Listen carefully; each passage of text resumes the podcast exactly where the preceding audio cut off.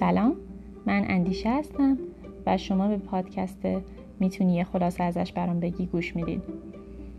تو این قسمت بعد از مدت‌ها من تصمیم گرفتم برگردم و کتاب رواندرمانی اگزیستانسیال که چند وقت پیش تمومش کردم رو براتون در موردش صحبت بکنم. ایده‌ای که الان تو ذهنم دارم اینه که هر فصلش رو خیلی خلاصه اون چیزی که فهمیدم بیام براتون توضیح بدم.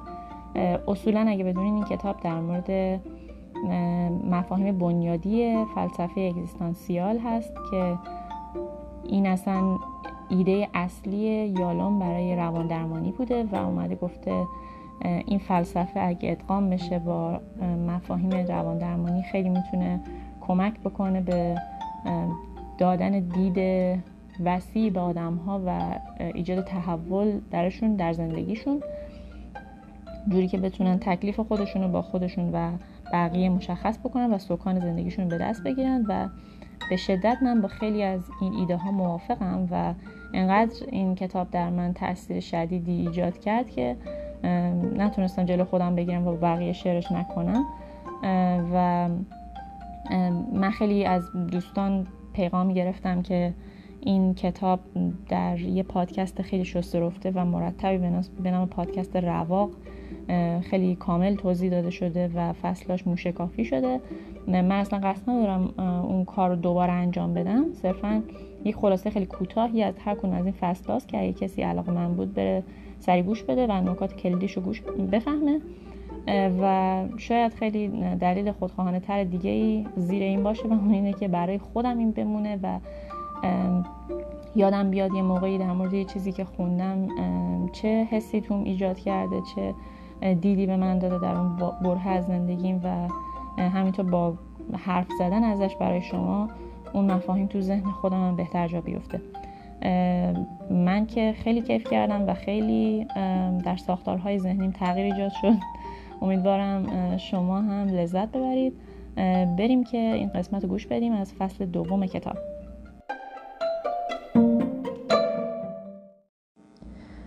یالوم همونجور که گفتم توی کتاب رواندرمانی اگزیستانسیال کتاب رو به 4 بخش تقسیم میکنه: مرگ، تنهایی، آزادی و پوچی. و برای هر کدوم از این بخش هم چند تا فصل در نظر گرفته که کلا این کتاب 700 صفحه‌ای توی این موضوع ها خلاصه میشه که اینا مفاهیم بنیادی فلسفه اگزیستانسیال هست.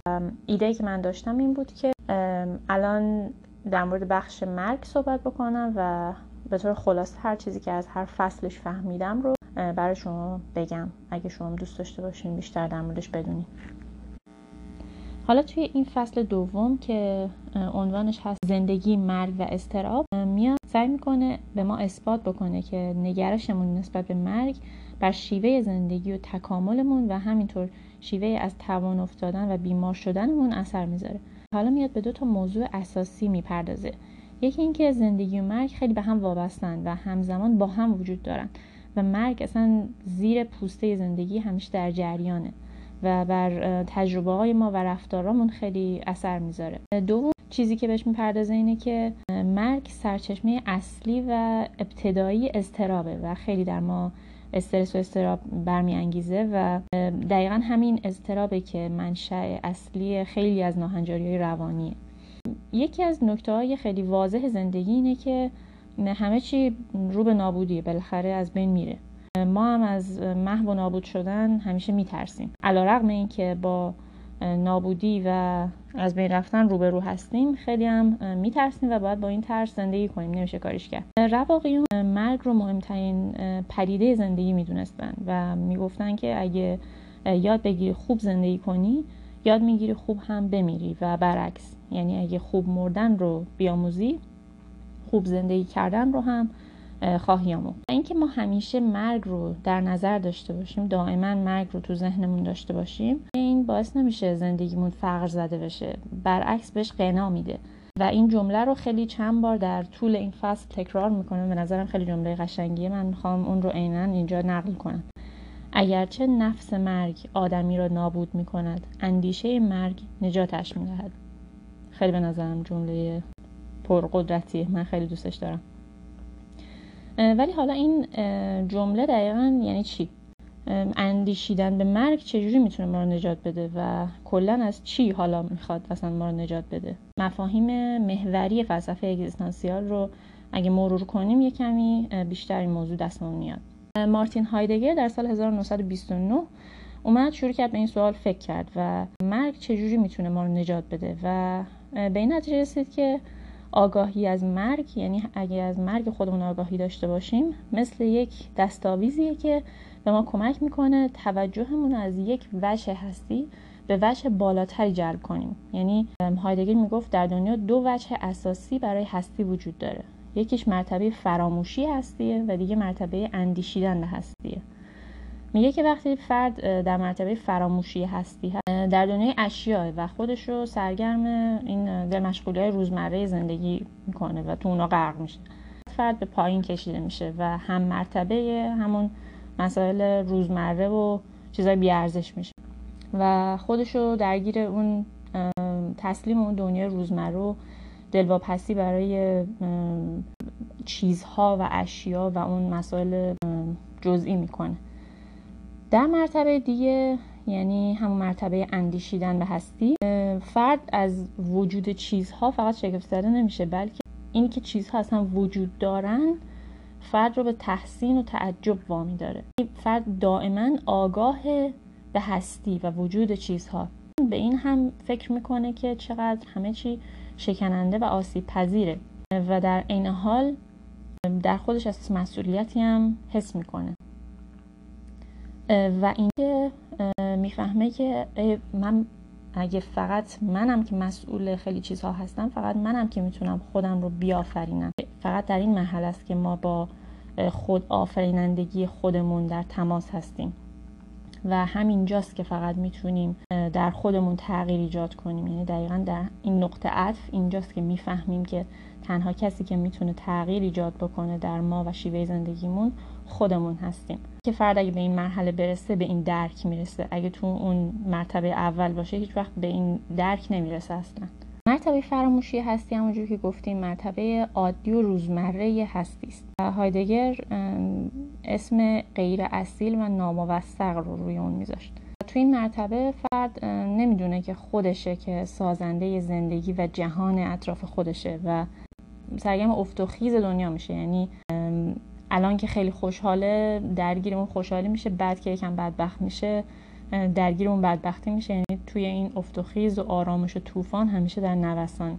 خیلی وقتا هم به خاطر اینکه احساس مسئولیت نمیکنه و نمیخواد که مسئولیت رو بپذیره، از انتخاب کردن پرهیز میکنه و در نتیجه بار مسئولیت رو به دوش نمیکشه. اما وقتی فرد وارد مرتبه دوم میشه و وارد اندیشیدن به هستی میشه، اصیل و موثق زندگی میکنه. تو این مرحله فرد کاملا از خودش آگاه میشه، یعنی از خودش به عنوان کسی که میتونه گزینش کنه، انتخاب بکنه و تجربه کنه آگاه میشه. امکانات و محدودیت‌های خودش رو میشناسه و میپذیره و با آزادی و پوچی مطلق هم روبرو میشه و از این رو در روی مضطرب و نگران میشه به طب.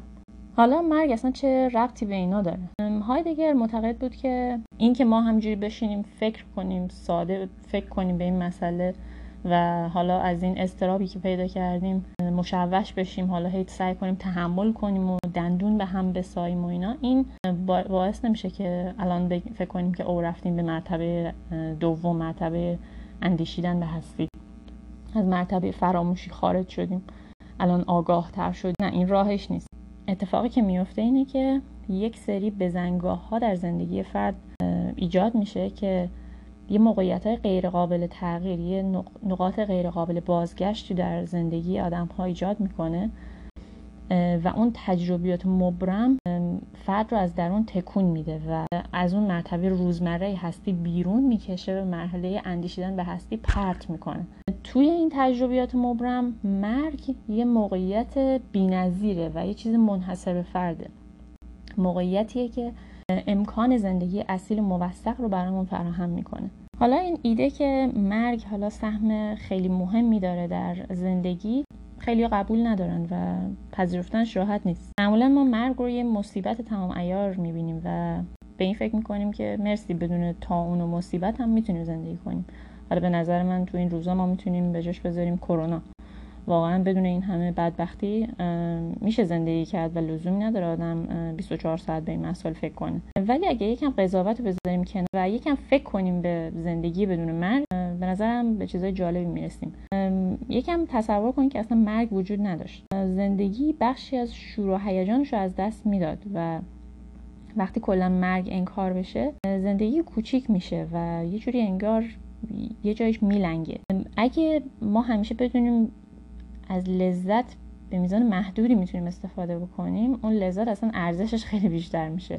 کلن هم میگفتن جذبه جنگ تو دوران جنگ چیزی که خیلی هیجان انگیز بوده این بوده که مرگ رو دوباره به زندگی میآورده. زندگی حقیقتا دوباره جالب میشده، انگار دوباره کامل شده. وقتی مرگ رو طرد میکنیم، وقتی توجهمون رو به چیزای مرگبار از دست میدیم، زندگیمون فقر زده میشه. اتفاقا برای خیلی‌ها رویارویی با مرگ تحول فردی میاره با خودش. اصولا وقتی از دست دادن چیزی نزدیکتر باشه، اون چیز برامون معنیدارتر میشه. در بررسی هم که اومدن روی آدمای سرطانی انجام دادن، متوجه شدن یه سری تغییرها در حالات و روحیات این آدم‌ها رخ میده. مثلا یکیش این بوده که اولویت‌های زندگیشون رو دوباره اومدن تنظیم کردن. مسائل کم اهمیت رو دیگه اصلا نادیده گرفتن، ناچیز شمردن، اصلا کلا بهش نپرداختن کلا. یکی دیگه‌ش این بوده که احساس رهایی زیادی می‌کردن. دیگه میتونستن اون کارهایی که دوست ندارن انجام ندن با خیال راحت، به خاطر اینکه میگفتن خب ما یه زمان محدودی داریم و واقعا اگه من با این چیز حال نمی‌کنم نمی‌خوام انجامش بدم. یکی دیگه‌ش این بوده درک آدم‌ها نسبت به زندگی در زمان حال خیلی بیشتر شده بود. خیلی چیزا رو به دوران بازنشستگی و آینده موکول نمی‌کردن و با هر چیزی که حال می‌کردن همونجا همون لحظه انجام میدادن و با اتفاقاتی که در روزمره زندگیشون میافتاده خیلی ارتباط بیشتری داشتن. با خیلی از واقعیت‌های زندگی ارتباط بیشتری برقرار کردن و خیلی قدردان لحظات بودن. چیزایی مثل تغییر فصل، نسیم، برگریزان پاییز، دوران کریسمس، این چیزا، اینا رو خیلی بیشتر ارزشمند میدونستن. با عزیزانشون و اطرافیانشون خیلی ارتباط عمیق‌تری برقرار کردن نسبت به دورانی که قبل از بحران و سرطان بودن. نگرانیشون از عدم تایید و طرد شدن خیلی کمتر شدن. ترس‌هاشون خیلی از بین رفته، ترس‌های بی‌موردشون، و خیلی بیشتر خطرپذیر شدن نسبت به قبل از بحرانشون. یالوم حالا میاد یه داستان خیلی طولانی چند صفحه‌ای از یک بیمارش میگه به نام جین که یک زن 25 ساله بوده که به خاطر افسردگی و یه سری مشکلات گوارشی بهش مراجعه میکنه. این خیلی آدم کسل کننده‌ای بوده و در ابتدا نتونسته توی درمان فردی با جین به جایی برسه، به خاطر همین معرفیش کرده به گروه درمانی. کلاً یالوم خیلی به گروه درمانی اعتقاد داره، به خاطر اینکه به نظرش میاد که مثل یک جامعه کوچیک عمل میکنه و اون بازخوردی که فرد در گروه از آدم‌های دیگه میگیره خیلی میتونه شبیه‌سازی شده یه زندگی در دنیای واقعی باشه. سریعتر میتونه روند درمان رو جلو ببره و فرد رو برای زندگی نرمال آماده کنه و اون گیر و گورها و گره ها رو برطرف کنه. جین رو معرفی میکنه به گروه درمانی و اونجا هم همینطوری بوده، خیلی خسته کننده بوده، روند گروه رو خیلی کند کرده و هرچی آدم‌ها سعی می‌کردن، آدم‌های دیگه گروه سعی می‌کردن باهاش حرف بزنن، بفهمن دردش چیه، از راه‌های مختلف وارد بشن، بازم هیچ روند خاصی در درمانش صورت نمی‌گرفته.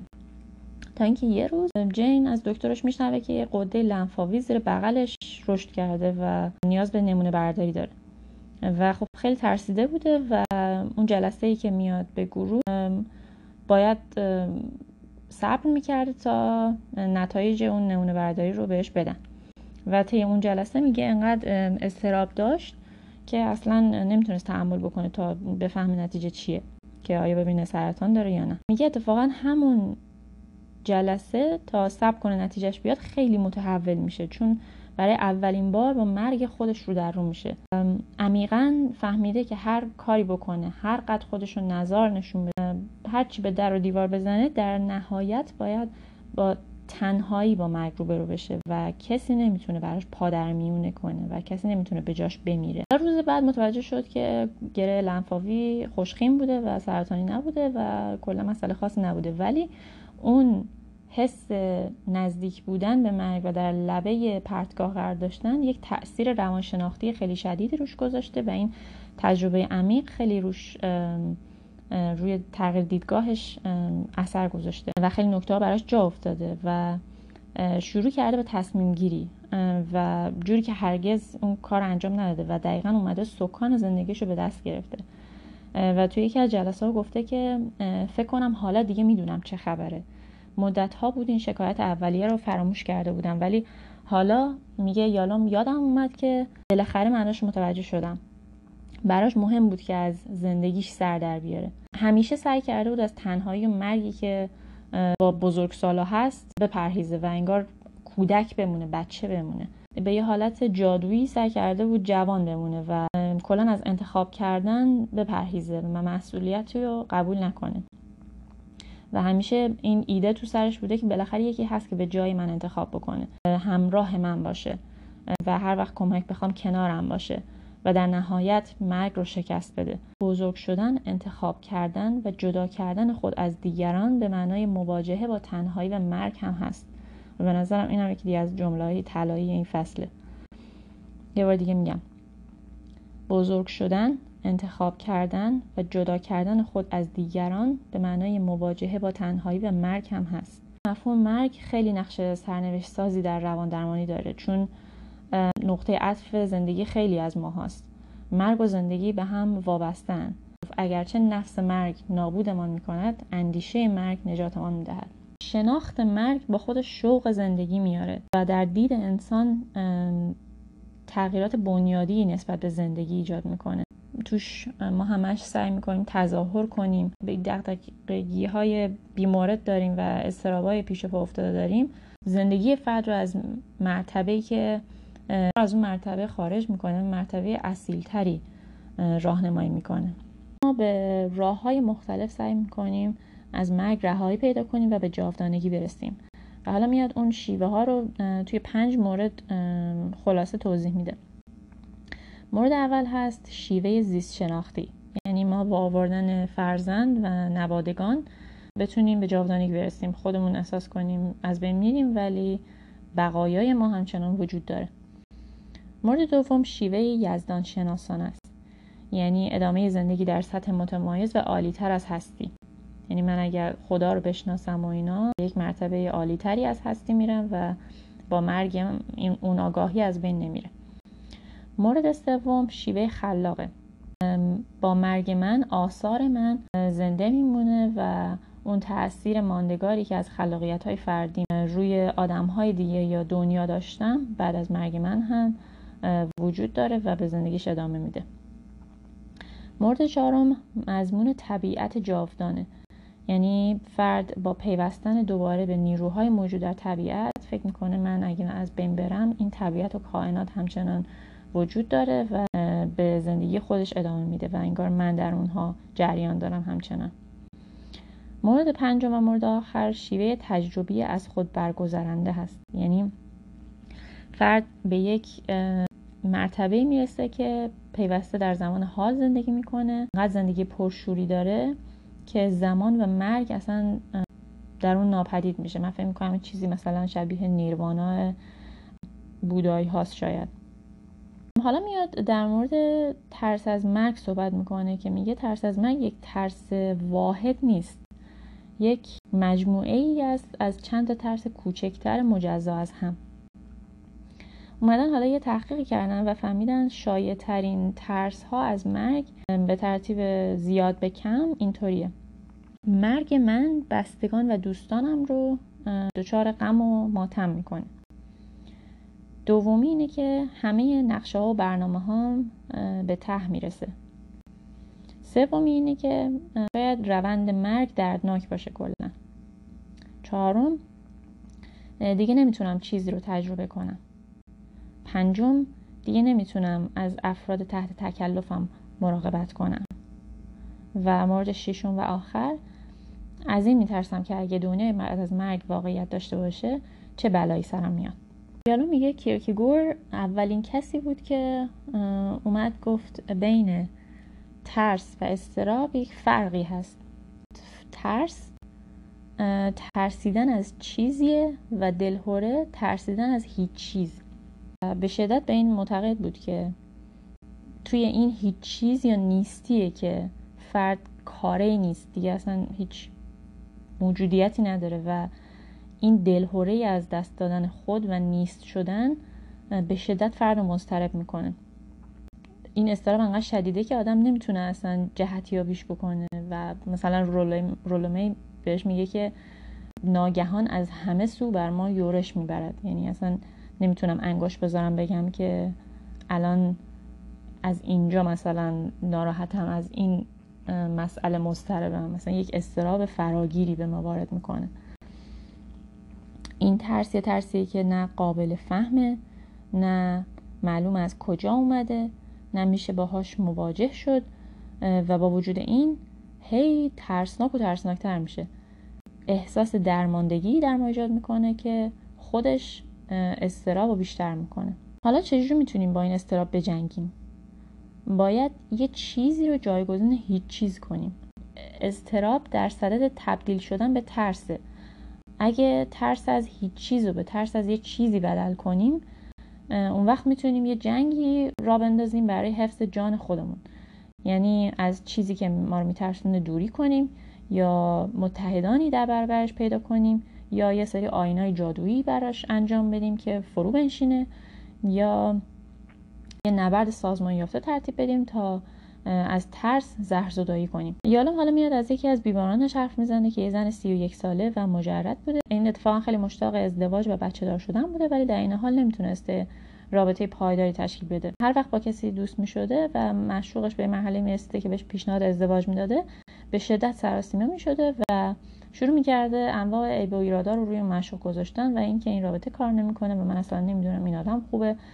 وقتی یالوم طی جلسات طولانی باش صحبت میکنه، به این نتیجه میرسه که در نهایت زن میگه با ازدواج حس رسوب کردن به هم دست میده، انگار دیگه در حال رشد نیستم. اضطراب اغلب زمانی تقویت میشه که ترس از یک چیز، حالا در مورد این زن ترس از ازدواج و انتخاب نادرست، شکل واقعیش یعنی ترس از هیچ چیز بروز پیدا کنه. در این مورد زن رو به یاد ترس از مرگ مینداخته و این بوده که اضطراب شدید توش ایجاد میکرده. درمانگران اومدن فهمیدن ارتباط خیلی قوی بین ترس از مرگ و خیلی بیماری‌های روانی هست. مثلا 70% بیماران مبتلا به وسواس شدید در اوایل بیماریشون تجربه مرتبط با مرگی داشتن که احساس امنیتشون از بین برده. همینطور بیماریایی که پنیک اتک پیدا میکنن یا حملات اضطرابی دارن، به خاطر اینه که فرد وقتی نمیتونه اضطراب مرگ رو به اندازه کافی کنترل کنه، به شدت سراسیمه میشه و اون اضطراب به شکل واقعیش بروز پیدا میکنه و فرد احساس میکنه حقیقتاً داره از بین میره. حتی بیماری‌های خود بیمارانگاری، یعنی اون تصوری که فرد احساس میکنه یه مریضی گرفته، پیوسته یا میره پیش دکتر یا سعی میکنه بقیه رو متقاعد کنه که یک بیماری داره. این یالوم میگه که تحقیقات نشون داده فرد تجربه بیماری شدید در خودش یا یکی از نزدیکانش داشته در گذشته و اونقدر اون ترس رو آشکار و بی‌پرده تجربه میکنه که بعداً در اندامهای مختلف بدنش پخش میشه.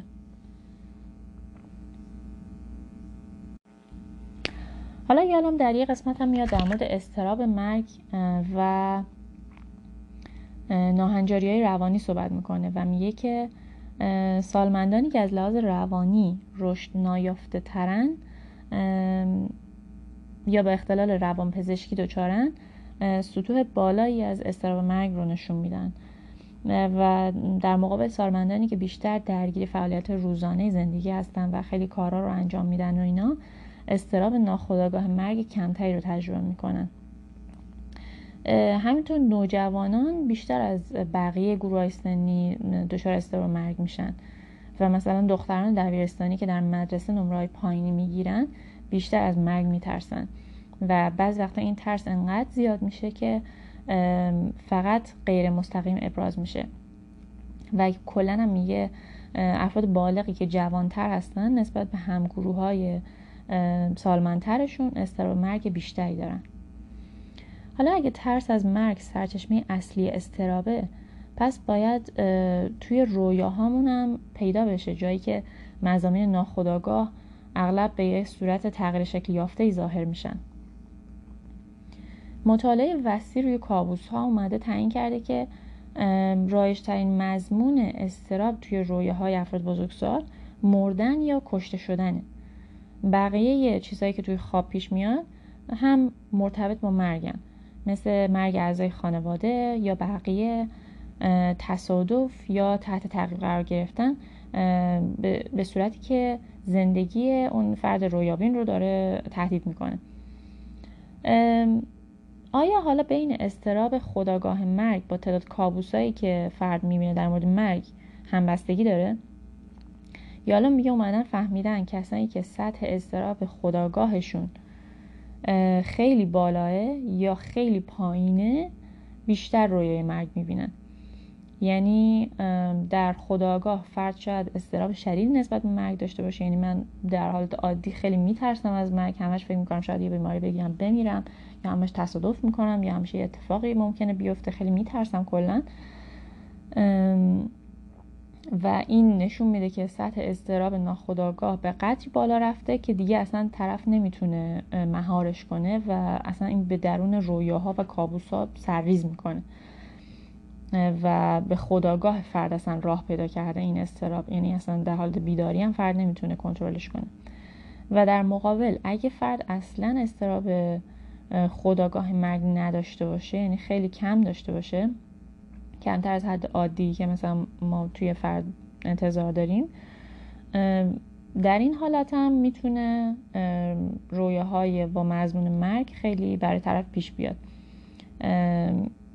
این نشون میده که فرد خیلی در بیداری داره مرگ رو انکار و سرکوب میکنه، به حدی که این کل این اضطراب مرگ فرو رفته در ناخودآگاه و وقتی فرد میخوابه و اون مهارها میره کنار، اینا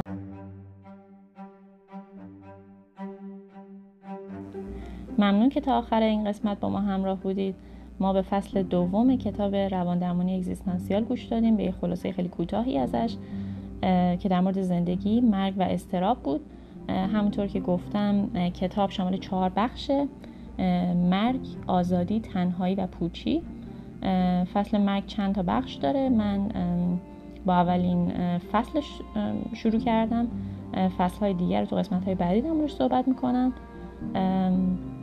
من که خودم خیلی کیف کردم، امیدوارم شما هم لذت برده باشید و چیز یاد گرفته باشید و روتون تاثیر گذاشته باشه.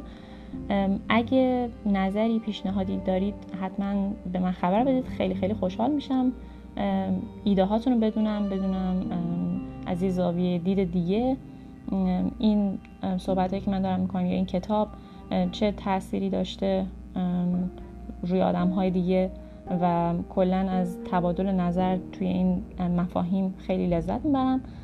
حتما با هم در تماس باشید. اگه شما دوست دارین قسمتی از پادکست در مورد کتابی که خوندین و روتون اثر گذاشته یا اصلا خیلی باش حال کردین صحبت بکنین، حتما بهم خبر بدین، من خیلی خوشحال میشم یکی از قسمت‌ها رو شما به عهده بگیرین. ممنون و روز و شبتون خوش.